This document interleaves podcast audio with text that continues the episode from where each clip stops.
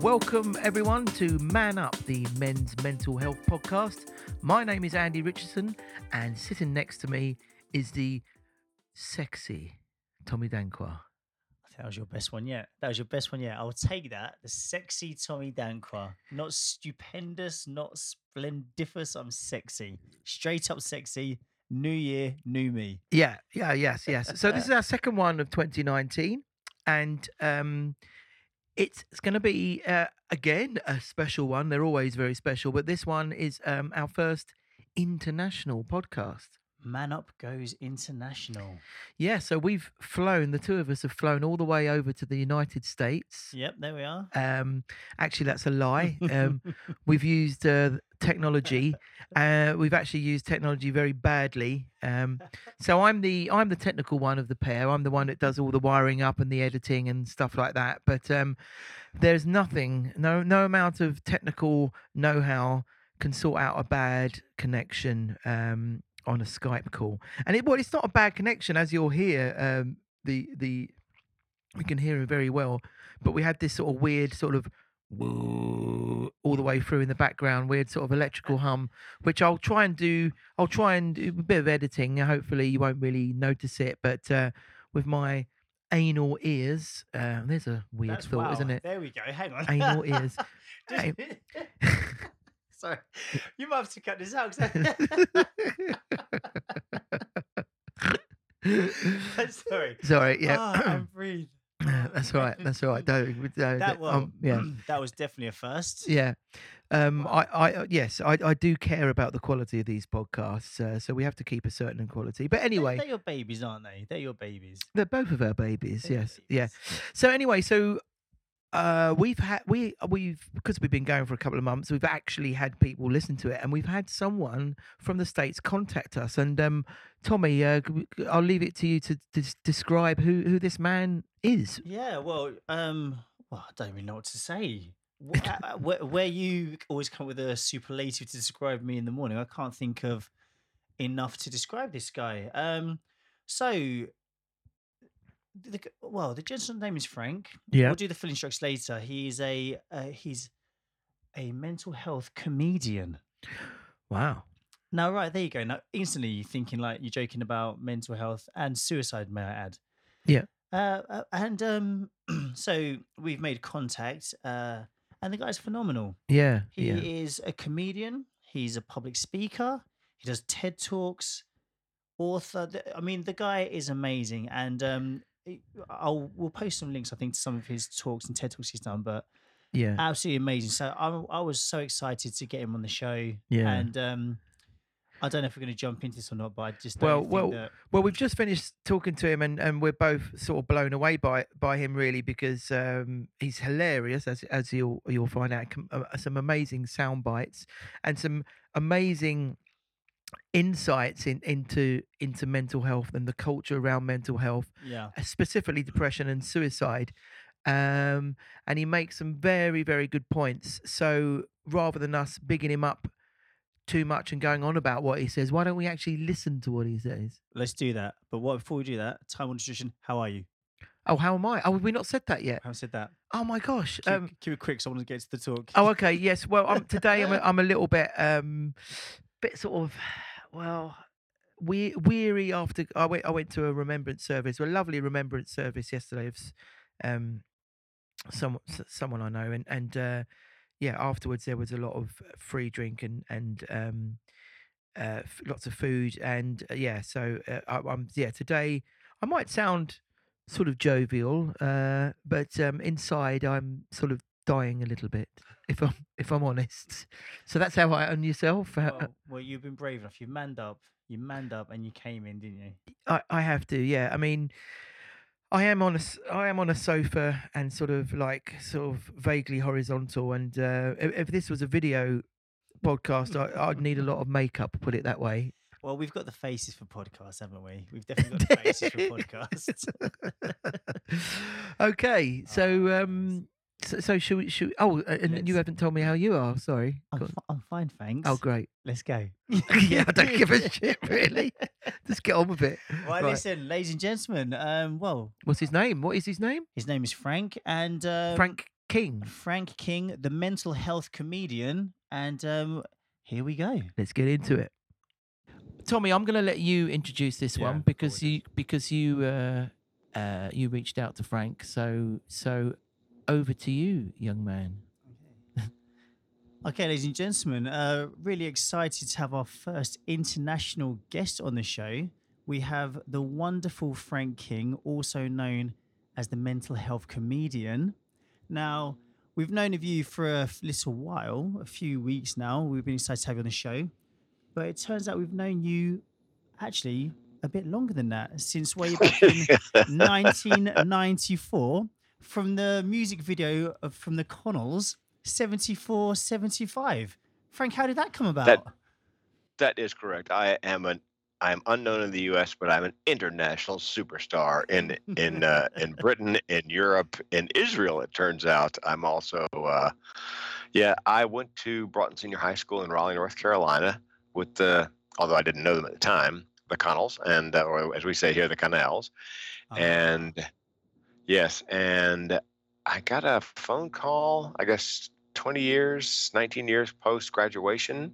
Uh, we're doing this video. It's a song called 7475 about the graduating classes of 74 and 75. Would you like to be in the video? And as uh, as you know, with musicians, the next line was, "There's no money in it for you." Um, because that's how you know that's uh there's there, we have jokes over here about musicians what do you call a um a, uh saxophone player with uh with medical insurance married thank you um It's exactly the same over here. I can tell you that though. You you you. In fact, it's it's almost like, especially when you're starting out, you have to pay to play. You know, you Yeah. don't get paid. So so, we hear you. We hear you. Yeah. From over the pond.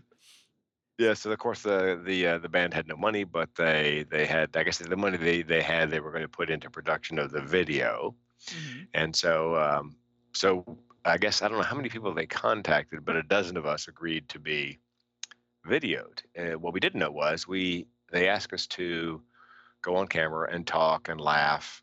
We didn't know that eventually they would there would be no audio for us. It would just be us, our lips moving or laughing, and Yeah. you know the song playing in the background.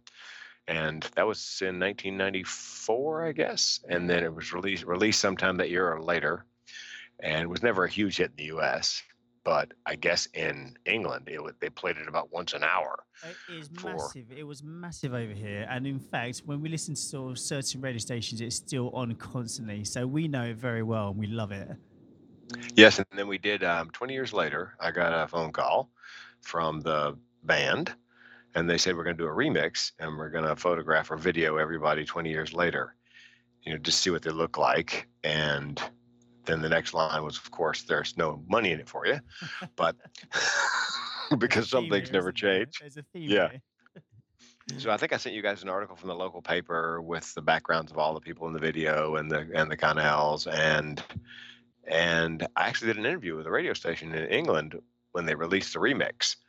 Oh, And nice. That's when I found out how huge a hit it was in in England and, and, and Israel. It turns out, a friend of mine was in Israel. He was in a hotel room. He turned on the TV behind him just to have some noise in the room while he was unpacking. And he turns back to the television, and there's my face on the TV in Israel. and he goes, "Why are you on TV in Israel?" Frank, you've not aged a bit, mate. You've not aged a bit. You I- look exactly the same. Well, I think of all the people in the video, and I'm, I'm you know, I'm, I'm bragging here. I think I, I, I appear to have the fewest miles on me after 20 years. I, But you do look after yourself, though, don't you? You you you you you're you've got a real health regime, haven't you? Uh, Which is part of oh your God. your. We'll get we'll get into that, won't we? We'll Do definitely. you know, Yeah. we, we will put a pin in that. We're definitely going to circle back because we, are, we we we've done a lot of studying on you, and we're absolutely mesmerised. Oh, boy. You've uh, you've definitely you've definitely got us talking back here. So look, let, let us get into it, shall we, Andy? Yes. Um, Frank. So look, a comedian speaking about depression and suicide. Like, how does that work?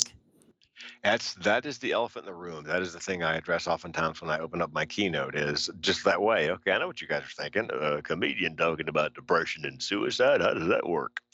Uh, I think a comedian's a good choice for a number of reasons. Uh, one, I believe a comedian's job is and always has been since the time of the court jester to speak truth to power on behalf of the powerless. And I believe I speak truth to the power of mental illness on behalf of those often powerless in its grip. Uh, number two, I believe where there's humor, there's hope. Where there's laughter, there is life. That nobody dies laughing. And number three, depression and suicide run in my family. It's called generational depression and suicide. My grandmother died by suicide. My mother found her. My great aunt died by suicide. My mother and I, I was four years old, found her. I will spare you the uh, the uh, gruesome details. It's in my first TED talk called "A Matter of Laugh," L A U G H, or death. You sent that one to us, and we did watch that, and it was a real eye opener for us. So yeah, yeah. Oh God, it was it was gruesome. And I came close enough to dying by suicide in 2010 that I can tell you what the barrel of my gun tastes like. Wow. Uh, and what happened was I, I was a comedian for a long time since 85 early 86 and I, I i always wanted to make a living using my sense of humor and whatever and make a difference i just could never figure out how to that how to make that happen how any, how i had anything to say that anybody would care about or learn from and then i read a book by a woman named judy carter it's called uh, the message of you and here's the best subtitle I've ever seen Turning Your Life into a Money Making Speaking Career.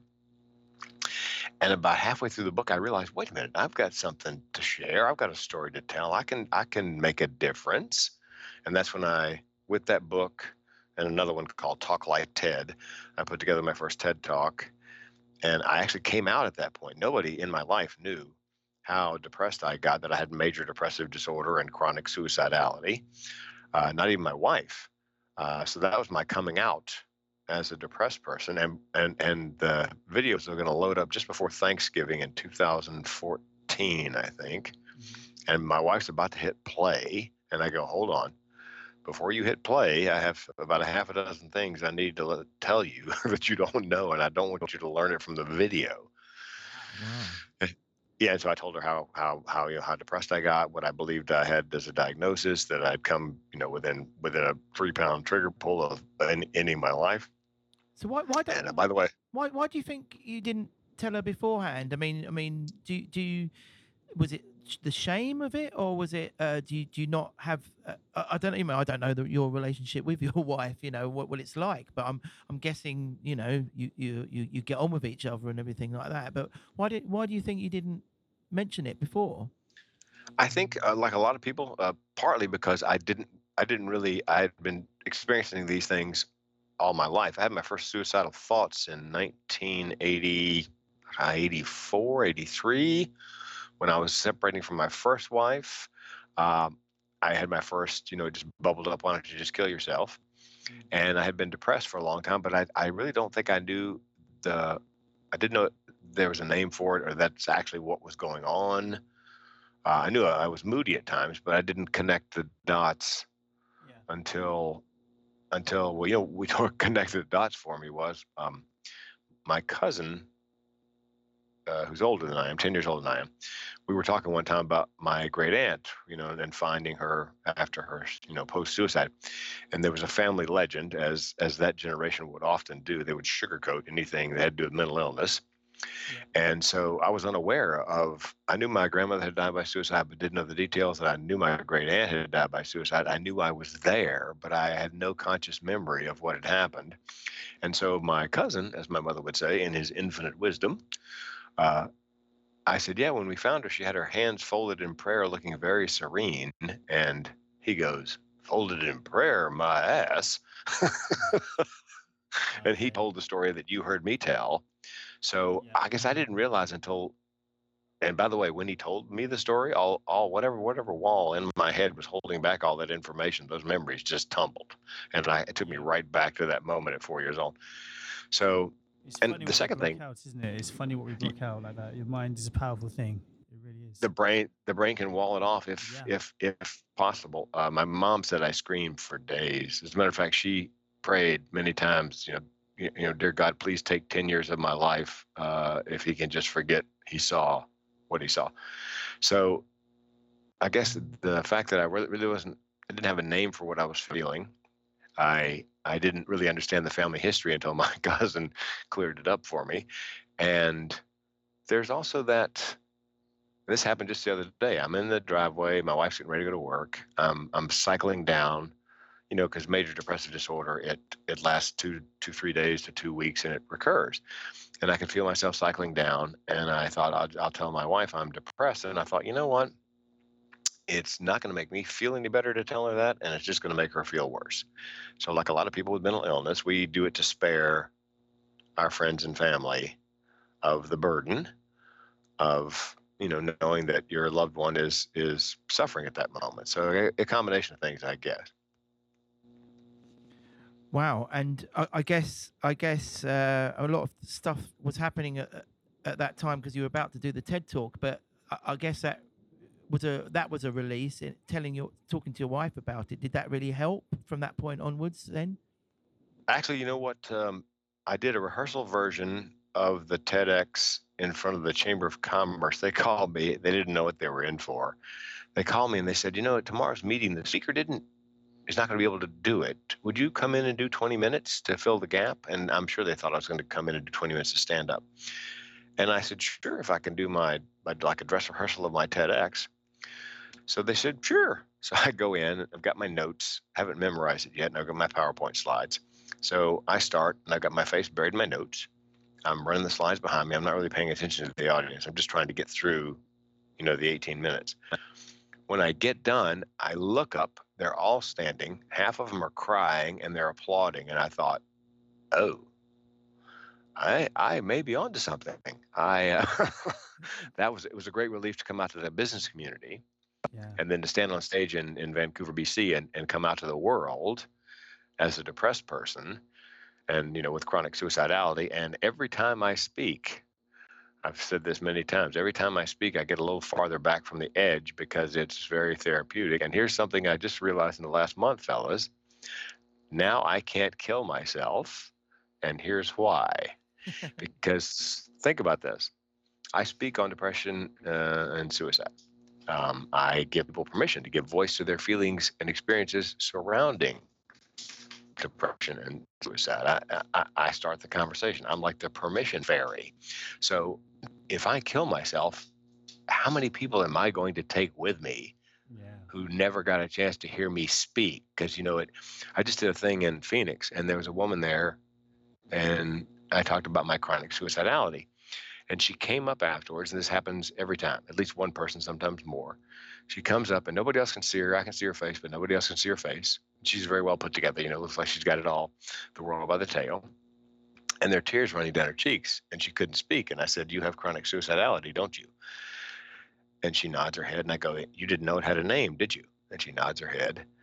And I said, "And every now and then you're driving along, and you see a bridge abutment, you know, or a wall up ahead and you think, you know, if I just let go of the steering wheel right now, I'd go right into the wall and end it all. She nods her head. And I said, Look, I'm not a diagnostician, but I think you have chronic suicidality, and I think you should share everything, you know, that you learned from me with your therapist. And I said, Now here's the here's the codicil to that. Here's the warning. Do not tell them you heard it from the comedian. Tell them you Googled it. So it's conceivable if she had not met me and I had not spoken there, I believe I probably changed the direction of her life just slightly enough that she may live a full life and not, you know, not end her life prematurely. So I, I can't kill myself now because I, I would take who knows how many people with me. Well, do you know what? That, you know, um, it's amazing you said that because it's similar sort of thing. We had this conversation together with Andy, and now we've started to do a podcast, and as men open up about it more, more and more people are getting in touch with us and talking about it and letting us know their, you know, their experiences of it. I don't know, like you, you've now got, a, well, you you owe you owe it to the world to stay alive. So yes. it's on your head. That's a big responsibility. You think? Yeah. Uh, about yeah, well, and you know what else? You opened up with wanting to make a difference. Well, there you go. You've done it.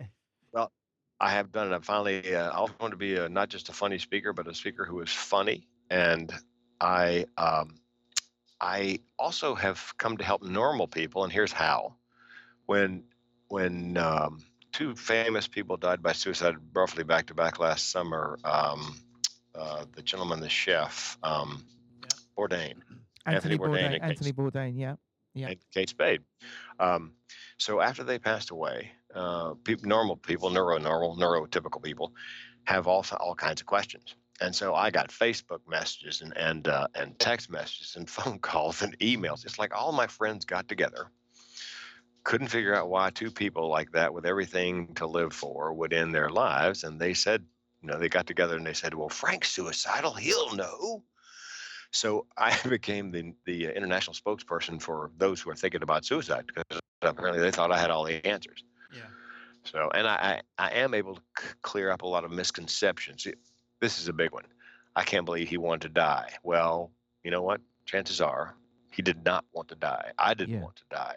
I just wanted to end the pain. Yeah, yeah. So, so have you found on your travels um, that you you you offend certain people get offended by you making jokes on on suicide, um, or or overall does it sort of go down quite well as as it's sort of um, quite a, a unique routine? Or as you intended to be. Uh, well, you know, with comedy, there's always that danger, and and I did radio off and on for a while, and we have a saying in radio over here that is, it's not what you said, and it's not what they heard, it's what they thought they heard. Yeah, So, um, you know, you could tell a joke, and you know who, who the butt of the joke is supposed to be. Yeah. But if they hear it in such a way, they think it's the, you know the reverse. They think you're picking on somebody who should not be picked on. Uh, every now and then, somebody will bust me about making fun or making funny about people with depression and thoughts of suicide. And here's here's what I tell my comedy students: You can make fun of any group to which you belong. yeah, Very true. So I tell people, I tell people, look, here's the deal. I am a card carrying, dues paying member of, of two groups people with depression, people with chronic suicidality. So I have earned the right. Um, the other thing I've gotten recently is somebody said to me, you know, depression and thoughts of suicide are, are fashionable. Do you really? Yes, Oh it's fashionable. I you're really depressed and having thoughts of suicide? And here's how I stagger normal people backwards a step. I go, well, I, I'll let you decide. I can tell you what the barrel of my gun tastes like. And Yeah. that, that gets them stuttering. yeah, So, but that's rare. That's because if you know what I do and you know who I am, um, you pretty much know, you know, it's, and there, with normal people, there is some nervous laughter in the audience. They kind of laugh at something I say funny about this, and then they stop. Like, should I be laughing about this? yeah, but you know it's it's not jokes it's all you know i i said i put a gun in my mouth uh, in my keynote i say to the audience spoiler alert didn't pull the trigger gets a big laugh. Yeah Oh, exactly. And Uh, a friend of a friend of a friend of mine came up right after that after I did the keynote uh, and he goes hey man how come you didn't pull the trigger? And i go hey man could you try to sound a little less disappointed? Oh, yeah. oh, that's that's where the funny is. That's it. Look, Frank, go- going back to um, you said after those two people died last year, the two high profile, the chef, uh, f- his name escapes me. Sorry. Anthony Bourdain. anthony bourdain Yeah. Um, you said you, uh, you became like a, an unofficial spokesperson for these people, and you, you started with a story about you know he just wanted to you know give up, like y- you know he, just, he wanted to take the pain away. So for you, what what is it? What is a day like, or for these people, what would you? How would you explain a day for a suicidal person? How would you explain that? Well, I think um, I think what pe- normal people doesn't understand, normal people, neuronormal, neurotypical uh, people don't understand is, well, for example, there's a movement in this country about you know teaching resilience, and I did a show for the Air Force, and they had a speaker at another base that day, and it was all about Operation Resistance, resilience. I'm sorry, Operation Resilience. And I, I said to the people I was talking to, look, I, it's not about resilience. I'm sorry, it, their hearts are in the right place, but it's, I said, people with mental illness are some of the most resilient people I know. Yeah. I said, I think what people don't understand, normal or neuronormal people don't understand, is the amount of energy and courage and and and resilience it takes to get out of bed every morning, put your feet on the floor, paste on a smile, and walk through the world as if nothing is wrong until it's time, a socially acceptable time, to crawl back in bed, pull the covers over your head. Yeah. And I said, it's also, I use a metaphor, which I didn't realize how powerful this would be until I did it in the TED Talk. I said, Do you guys know the story of Sisyphus, the gentleman who was penalized by the gods for some sort of offense. I think he slept with Zeus's girlfriend or something. And they made him push a rock up a hill every day and he'd get it close to the top and it'd roll back down to the bottom of the hill every day. So every day there's a hill and every day there's a rock. I said, having a mental illness is like that. You wake up every morning, there's a rock and a hill.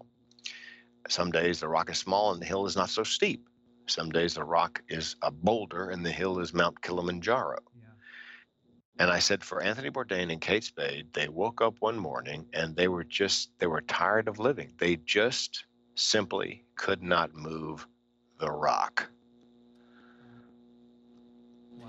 So your so your um, cause of your suicidal thoughts, um, you, you say it's like it's a, a family it's a family thing. It's it's genetic. It's come down through through generations. Um, other people have suicidal thoughts because of maybe a um, post sort of traumatic thing. Um, other people might um, you know, there's there's there's, lo- there's loads of different reasons. But how how would someone like yourself, who uh, it's a family thing, it's part of your DNA, how can how can someone like you get help?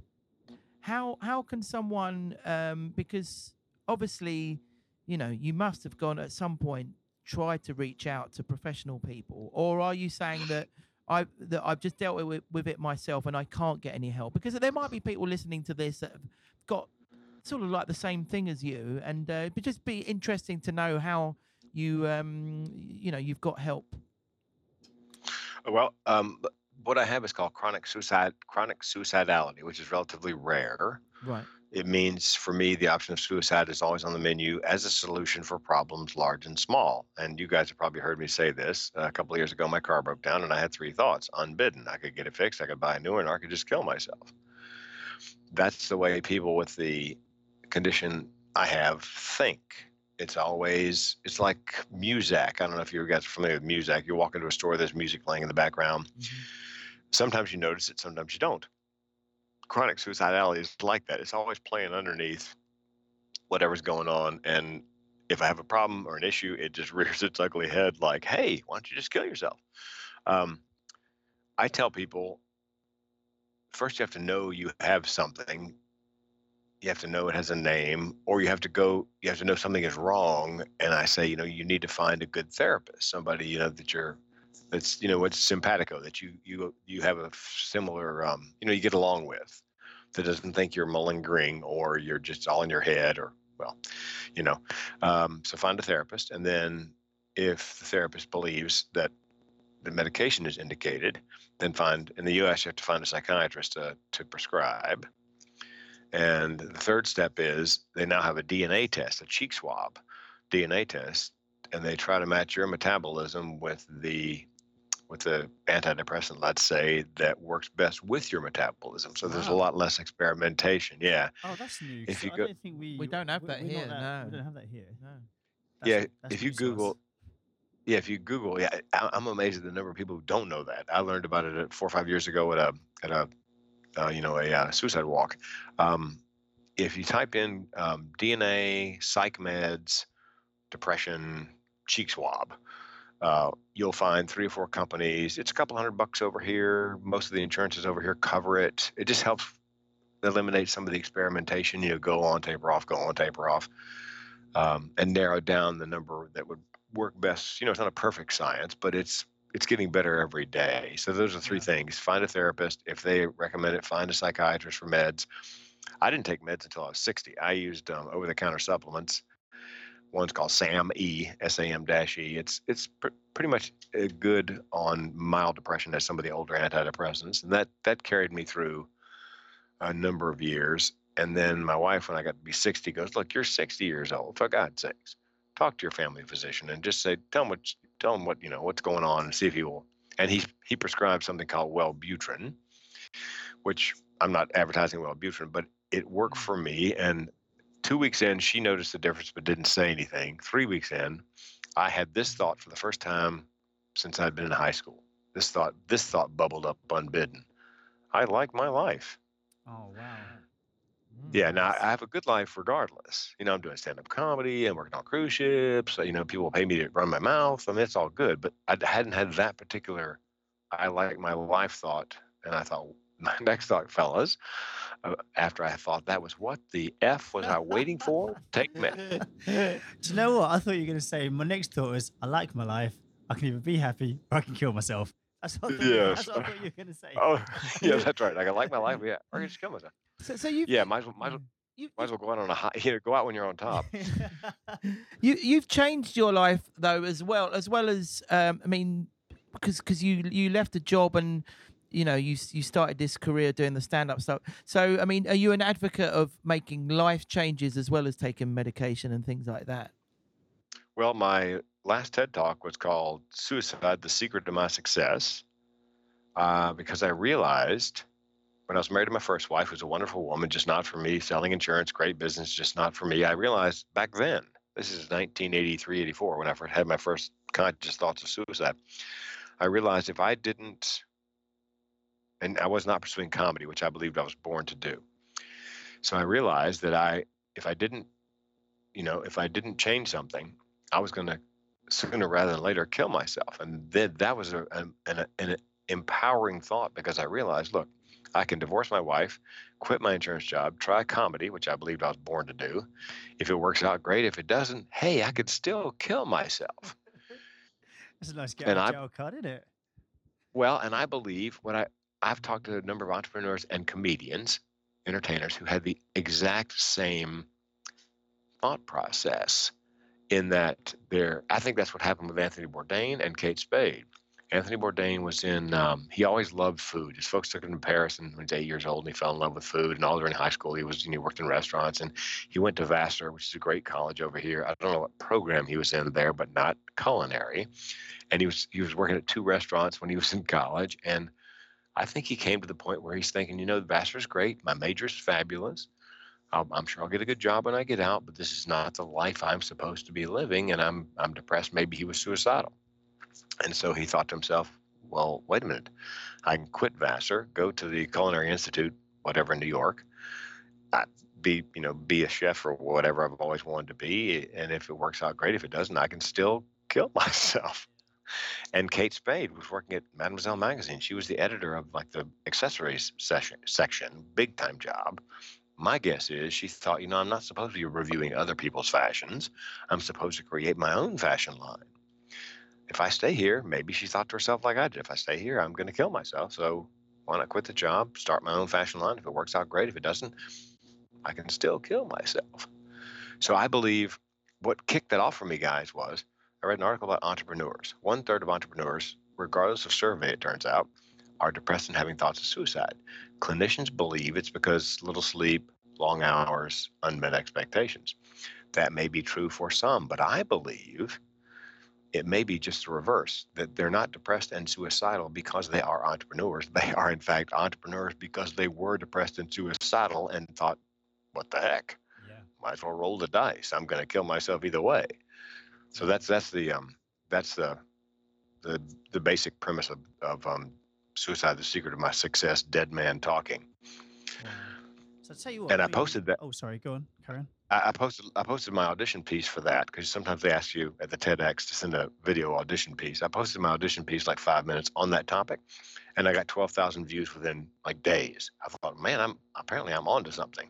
Yeah. Yeah. So Amazing.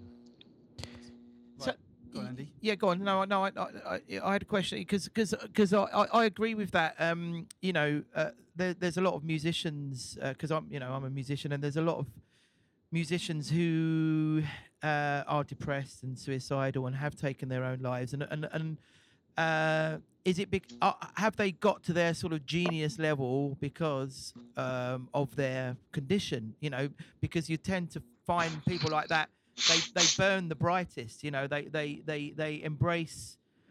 Then th- th- there's a, there's a lack of fear because they're living on the edge. You know, and and I guess that goes into all art forms, uh, really. Um, Well, um, funny you should ask. My uh, third TED talk was uh, was was called "Mental with Benefits: The Evolutionary Advantages of Mental Illness," And because here's what happened, guys. I'm on the cruise ship. I'm meeting all these people, their parents, and you know they'd find out that I spoke on depression, thoughts of suicide. So they would we would be talking about their children, and and oftentimes the child had bipolar, or ADD, or ADHD, or whatever. And that was always the first paragraph about their illness. The second paragraph was invariably, but they're smart, they're funny, they're creative, they're talented, they're athletic, they're you know this. And I thought it cannot be a coincidence that these children with mental illness have this amazing set of mental ableness, you know, this sort of superpower. And so I did some research, and the premise of my mental benefits was this. I posed the question. By the way, Ted put a disclaimer under my under my face on the you know on the postage stamp. There is there is no scientific evidence that uh, mental mental illness you know has any um, you know uh, there, you know, there are any benefits to having mental illness. Um, and I, here's how I phrase it though. I said, look, what if those of us diagnosed with a mental illness are not are not living with a a, a, genetic mutation, but an amazing evolutionary adaptation. What if mental illness, as Malcolm Gladwell says of such things in his book, David and Goliath, is in fact a desirable disadvantage? You never wish it on anybody, but, and I said, what if, if that's the case, what if we treated the mental illness, embraced, enhanced, energized, the mental ableness. What would the impact be on a child? If you could say look yes you have a mental illness but here's the good news. You have you have a set of superpowers your neuronormal peers cannot even dream about. Mm-hmm. I, be, I believe my my comic ability timing imagination whatever is simply the flip side of my depression and chronic suicidality it's just it's the way my brain processes information. Uh, a friend of mine's got a joke about comics. There are two kind of comedians: diagnosed and undiagnosed. Um, so I I I think that that's what's going on. Is you and, and I realized if somebody said, Frank, look, I got, I got a pill here, one pill, one dose. You take this pill, you'll never be depressed again. You'll never have another suicidal thought. However, your your brain will no longer process the world the way a stand-up comedian processes the world, and I wouldn't take the pill. I'll I'll I'll I'll deal with the you know the downside. Um, to you know, to I mean, I, ta- I take a, a, medication, but I wouldn't take a pill that would make everything you know go away if I lose, lose my my my ability. So it's almost Does that make sense? Yeah, it sounds like you've almost sort of um, you've got acceptance, haven't you? You've got acceptance, and you've seen it for all the benefits that. I mean, like, look what you've done. Let's let, let's let's rewind. Like you said, selling insurance, depressed, unhappy in your marriage, to now fast forward however many years, comedian, public speaker, TED Talks, bodybuilder, author, all of which we're gonna, you know, go on to. So would you have done this without your mental health issues, without your suicidal thoughts? Uh, that's a good question. I, I, I don't, I do not believe so. Uh, I'm planning another TED Talk, guys. It's called Depressive Realism. And the premise is are people who are depressed actually seeing the world more accurately? Are people who are happy, in fact, slightly delusional? Uh, so I looked at my life, and I'm sure in my talk on um, entrepreneurs and, and, entertainers in this, you know, um, uh, mental uh, suicide, the secret of my success. I said, let's let's say I had a twin brother, and he also had comedic ability, and he's married and miserable, selling insurance and miserable, and he knows he should be a comedian okay, here's where it breaks down for normal people. He thinks to himself, as a normal person, I could I could divorce my wife, I could quit my job, I could try stand up comedy. If it works, great. If it doesn't, his next thought as a normal person would be, I would have lost everything. Well, the benefit I had was, um, I, I, I, you know, if I stayed put, uh, the metaphor I use is let's say you're, you're standing on the edge of a cliff, there's a brush fire coming up behind you. There's maybe a 10 story drop. There's enough water below in the lake, to, you know, to if you hit just right, you're not going to die. But you know for a fact if you stay where you are and the brush fire gets you, you're done. So I said to the audience, is there really a choice there? I mean, you know, you, you're going to have to jump, which a normal person doesn't have that. Um, the person I believe is most powerful in the world is the one with nothing to lose. I had nothing to lose by trying. Yeah. Whereas a normal person would lose everything. I I, I, I really agree with that because um, modern day living is, is is is is so tough and and I mean, what we're trying to do in, in, in our podcast is is make uh, sort of mental Ill- illness as normal uh, as t- you know about talking about a cold or, or you know or a, or a, a grazed knee or something like that, and there should be no shame in it. And and I think you know seeing a therapist, I think everyone should do it, even if you think you're the most normal person in the world, because it's true, isn't it? Because Yeah. because because you need to get shit out of your brain, and and you you, you might have your spouse, you might have a brother or, or, or something, but to have someone sitting there like this neutral person who you can who just takes whatever you that comes up and and just takes that for a whole hour that's very unique and it's a very healthy thing to do and and you're right i mean it's a bit like you remember that film American Psycho, when you know a Christian Bale looking like this very amazing businessman, and then by night he, you know, he mu- murders people, and and that's what I think about people that don't like say, oh, you know, I I haven't. Well, no, I don't think that about all Oh people. my gosh! No, on a minute. no, I don't think all bankers are murderers or anything like that. But I do think that that you know people that say no, no, no, I'm fine. No, no, I've never had any problems Yeah. with that. You know, I just think we've all we're humans. You know, we've all got uh, like uh, uh, something in us, like either a breaking point or a darkness, or you know, the world is very dark. You know, we we. We are human beings. We're not machines. You know, that's what I'm trying to say. And and yeah, I agree with exactly what you're saying. Well, and here's the thing. Um, the reason we wrote the book, The Guts, Grit, and the Grind, a men's mental fitness manual, is I sent you the uh, foreword. I did an audio version of the foreword of the book uh, by a psychologist who specialized in in treating suicidal men. He he liked treating suicidal men. Uh, his his his uh, he got most of his clients from referrals from other psychologists who were afraid that the man would commit suicide, the family would sue him for malpractice. So um, he says that men, men are unique in the in the fact that they tend let's they tend when they find a lump in their testicle they tend to wait too long to go in when they they, they wait too long for the first colonoscopy they Mm. and they don't open up as women do to other women Mm. about their they don't really have anybody to talk to you know like i said be it a therapist or another person they don't really open up to you know you don't meet a guy at the starbucks and go hey bub i'm you know i'm, I'm depressed i'm having thoughts of suicide how's your day um that's Yeah, not- yeah. so that that's why we wrote the book because it turns out that men men are often willing to take advice from other men. And in their book there's 42 stories 42 different stories 42 different men each with a, a struggle be it bankruptcy or gambling addiction or depression. Um, it's basically upstream things are good. Midstream things went to hell. And downstream here's how i'm coping. So men can read how other men are coping Yeah. because men don't tend to talk. So, so it's even worse for men i think not having a therapist. Plus they don't tend to open up No. To other men So this is the book you've you've got co-authors, haven't you? So The Sally Spencer Thomas and Sarah. uh, Is it Gaer? How do I pronounce the name? Sorry. Gaer. Sarah Gaer. Gaer and Sally Spencer Thomas. So you've you've written this together, haven't you? Put this together, and these are Yes, these and- are suicide prevention specialists, aren't they? Uh, yeah, it's um, Sally's a psychologist, and Sarah had the idea because she's a suicide prevention therapist, and she works mostly with first responders, which are mostly men. Right. So she went to the barn. She went to the Barnes and Noble to find a book on mental health for men, and guess what? There Nothing. There wasn't one. Yeah. Yeah. Not one. Uh, lots for women, uh, but um, but not for men. And in Australia, by the way, they have something called the Shed Project. You guys know the Shed Project? No, I haven't heard of it. I think shed in Australia and maybe in England is what we call a garage uh, over here. Mhm. Yeah. Um, you know, because because people do a lot of other work in the garage besides parking the car. They do woodwork, they do metal work, they whatever. Mhm. So what they found was it's easier for men to talk to other men if you're both under the hood of a car and not looking into each other's eyes. that's so, so true. It's a lot less intimate, isn't it? It's, It's so, a lot less Yeah. intimate It's so- working on a machine. it's so true. Yeah. Oh Yeah. my Yeah. gosh. Yeah. Yeah.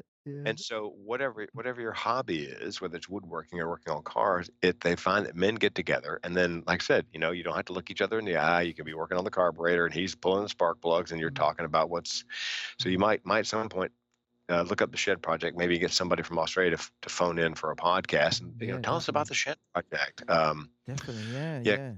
Well, as a Well, as, we as, as a fisherman, I, I can agree with that. You know, I used to go fishing a lot with like fishing buddies, and and you'd be staring forward at your floats and that, you know, and then things would come out. You'd be really chewing the fat, but because you've got something to, you know, distract you and uh, and that, it makes it a lot easier to talk. It's a lot less official, isn't it? It's a lot less official then, isn't it? Yeah, it's like yeah. we're doing an activity. Yeah. Shed projects. Lovely. Yeah, that's great. Well, and I find after I, I'm sure I told you guys, I, I do my talk and then I do a little general Q and A for the audience because people have questions. They they don't mind asking in front of everybody else. And then I say to the audience before we start the general Q and A, look, some of you may have questions you do not want to ask in front of the entire group, like, "Hey, I'm crazy. Can you help me?" So. Uh, I, I tell the event planner we need to set aside a spot where I can talk to people after the presentation, whether it's just me staying at the stage and people lining up uh, because they go, "You think people will line up?" Oh yeah, people are going to line up. Uh, and um, it's you know sometimes it's men who have never given voice to to. I did a show for um, a big corporation, a big accounting corporation. I can't think of the name of it, but but afterwards, this guy came up, former Marine, uh, depressed. He fought it with the you know pull yourself up by your bootstraps. This is what Marines do. We get through this for the longest time, and by me standing up there and you know exposing myself and being vulnerable, he felt comfortable to come up and tell me he had finally broken down and and gotten some antidepressants and things were improving. Uh, but again, it's not the kind of thing he he and I would have chatted about over a beer if he had not heard me say I had a gun in my mouth. So uh, that's that, that's how we wrote the book. The book is these stories, and what we've discovered is here's here's what we discovered in the research. We asked women what they thought men's problems were. And then we asked women what they thought men wanted in the way of help. And then we asked men what their problems were and what they wanted in the way of help. And it turns out the answers are completely opposite. Women have no idea what men's problems are, for the most part, or how they can help. So that was the the um, you know the the reason for the book. And we figure not a lot of men are going to buy the book, but women will buy the book and then flip through the index and find the problem that the man or men in their life has. And there's a lot of clinical advice, suggestions, and you hear stories of other men what they're doing to cope. So we figure it'll be a big seller for women who have men in their lives that they're worried about. Yeah. So we can get the call and give, give us a plug then. Where where can we find this uh, the, the book? Uh, all good retailers and online stuff and that. You know, if people want it. Actually, you can find it in my Google Docs right now. It's not published yet. Oh, okay. Sorry about that, everyone. We- we- Look, we have jumped the gun a bit, but there is um you are sort of running a competition. We can follow you on your uh, Instagram page, can't we? And if we like something and share it, there's a chance of a publication uh, being done in the UK. Is that correct? yes, we. I entered. I on a whim. I entered a contest. Um, I interviewed with a woman who had a podcast on on publishing and books and whatever, and I and she got an email. Hey, we're having this contest. You know, you could win free publishing and promotion of your book. So I entered, and we made the top seven finalists. And so, if you you know, it's it's if we the, whoever gets the most shares on Facebook and Instagram gets a, and we're going to publish it regardless. But It- it but yeah, help. it should be out. Yeah, I- I'm. I imagine um, it will definitely be out before April because we're going to the American Association of Suicidology national meeting. I would like to have copies there to begin promoting, you know, handing out yeah. handing out the book. And it's it's um you know the stories are about 200 pages, and then there's 200 pages of of information on how you can help on each issue. So it's sounds like amazing. like we need this book. We need it. yes. Get it off your yes, uh, Google Drive. Get it off your drive and get it out there for goodness sake. I think we could Well- just have Frank on every week. You've got like so much to talk about, haven't you? Like you don't stop. You don't. stop. I I'm like a pull start lawnmower. You just pull the start. As long as I got gas, I'm talking. Um, We've got. well, here's wrap- here's the deal. Yeah, go on. Oh, you got to wrap it up. Okay. Um, Well, Yeah, 'cause well, I- yeah, yeah, yeah, because because um, well, we listeners, I know, you don't know this, but we we took about half an hour trying to get the connection right, so it's still not right, but anyway, yeah. One one more thing before we do wrap up, because this one is the one that I think has got us most intrigued of all the amazing things that you're doing and will continue to do. You're not just a comedian, public speaker, author to be. Oh, oh, you've also appeared on Man Up Men's Mental Health podcast. Put that on your CV. That's Yeah, amazing. That's the top. That's the top, Yes. yeah. that's a- But you're also a bodybuilder for crying out loud. yeah. Well, Mate. it was always on my it was always on my bucket list and uh, at you know I'm I'm slightly built uh, ectomorph. Uh, at 20 years old, I could never compete, but I I waited until after I turned 60 because by 60, gentlemen, most other men have given up. Yes. So when I say I took third in Masters over 40, it, uh, what I don't tell people is uh, nobody competed for fourth or fifth, so they had to give me third.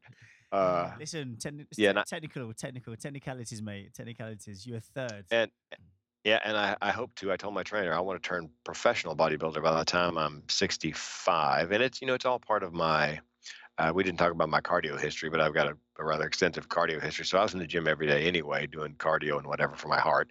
I thought, you know, one, I could just add a few pounds here and there on the, you know, on the machines and and diet a little bit and you know and and body build. And so it's all it's all part of my self care plan: meditation, medication. Oh, one thing before we go, my next TED talk, the one I pitched to Duke TEDx this this past week, it's called um, Men, uh, "Mental Health and the Orgasm."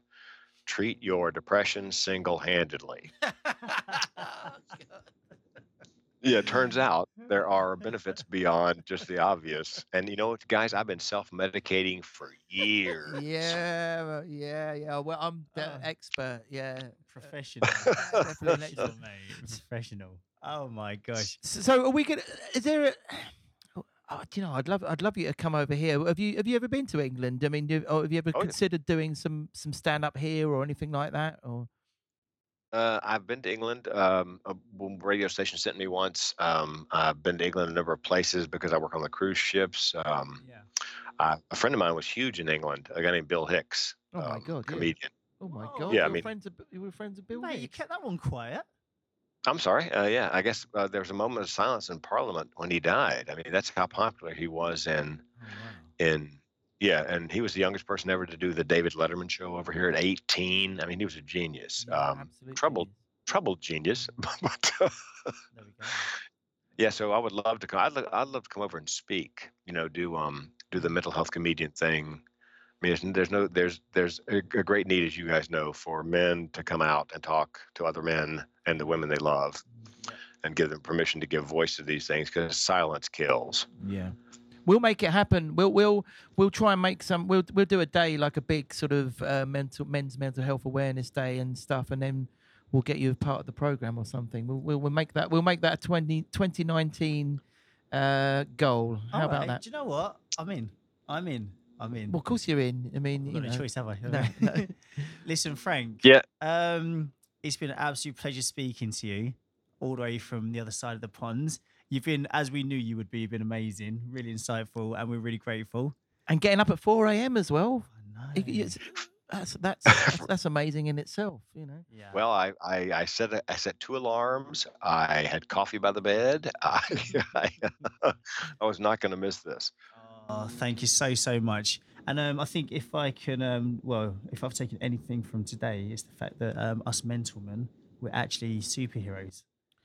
We are superheroes. yes. We're like X Men. As my sis- as my yeah, well, as my sister said when I mentioned superheroes, she has depression and anxiety. She goes, "Superheroes? We're not X Men. We're Xanax men." oh God.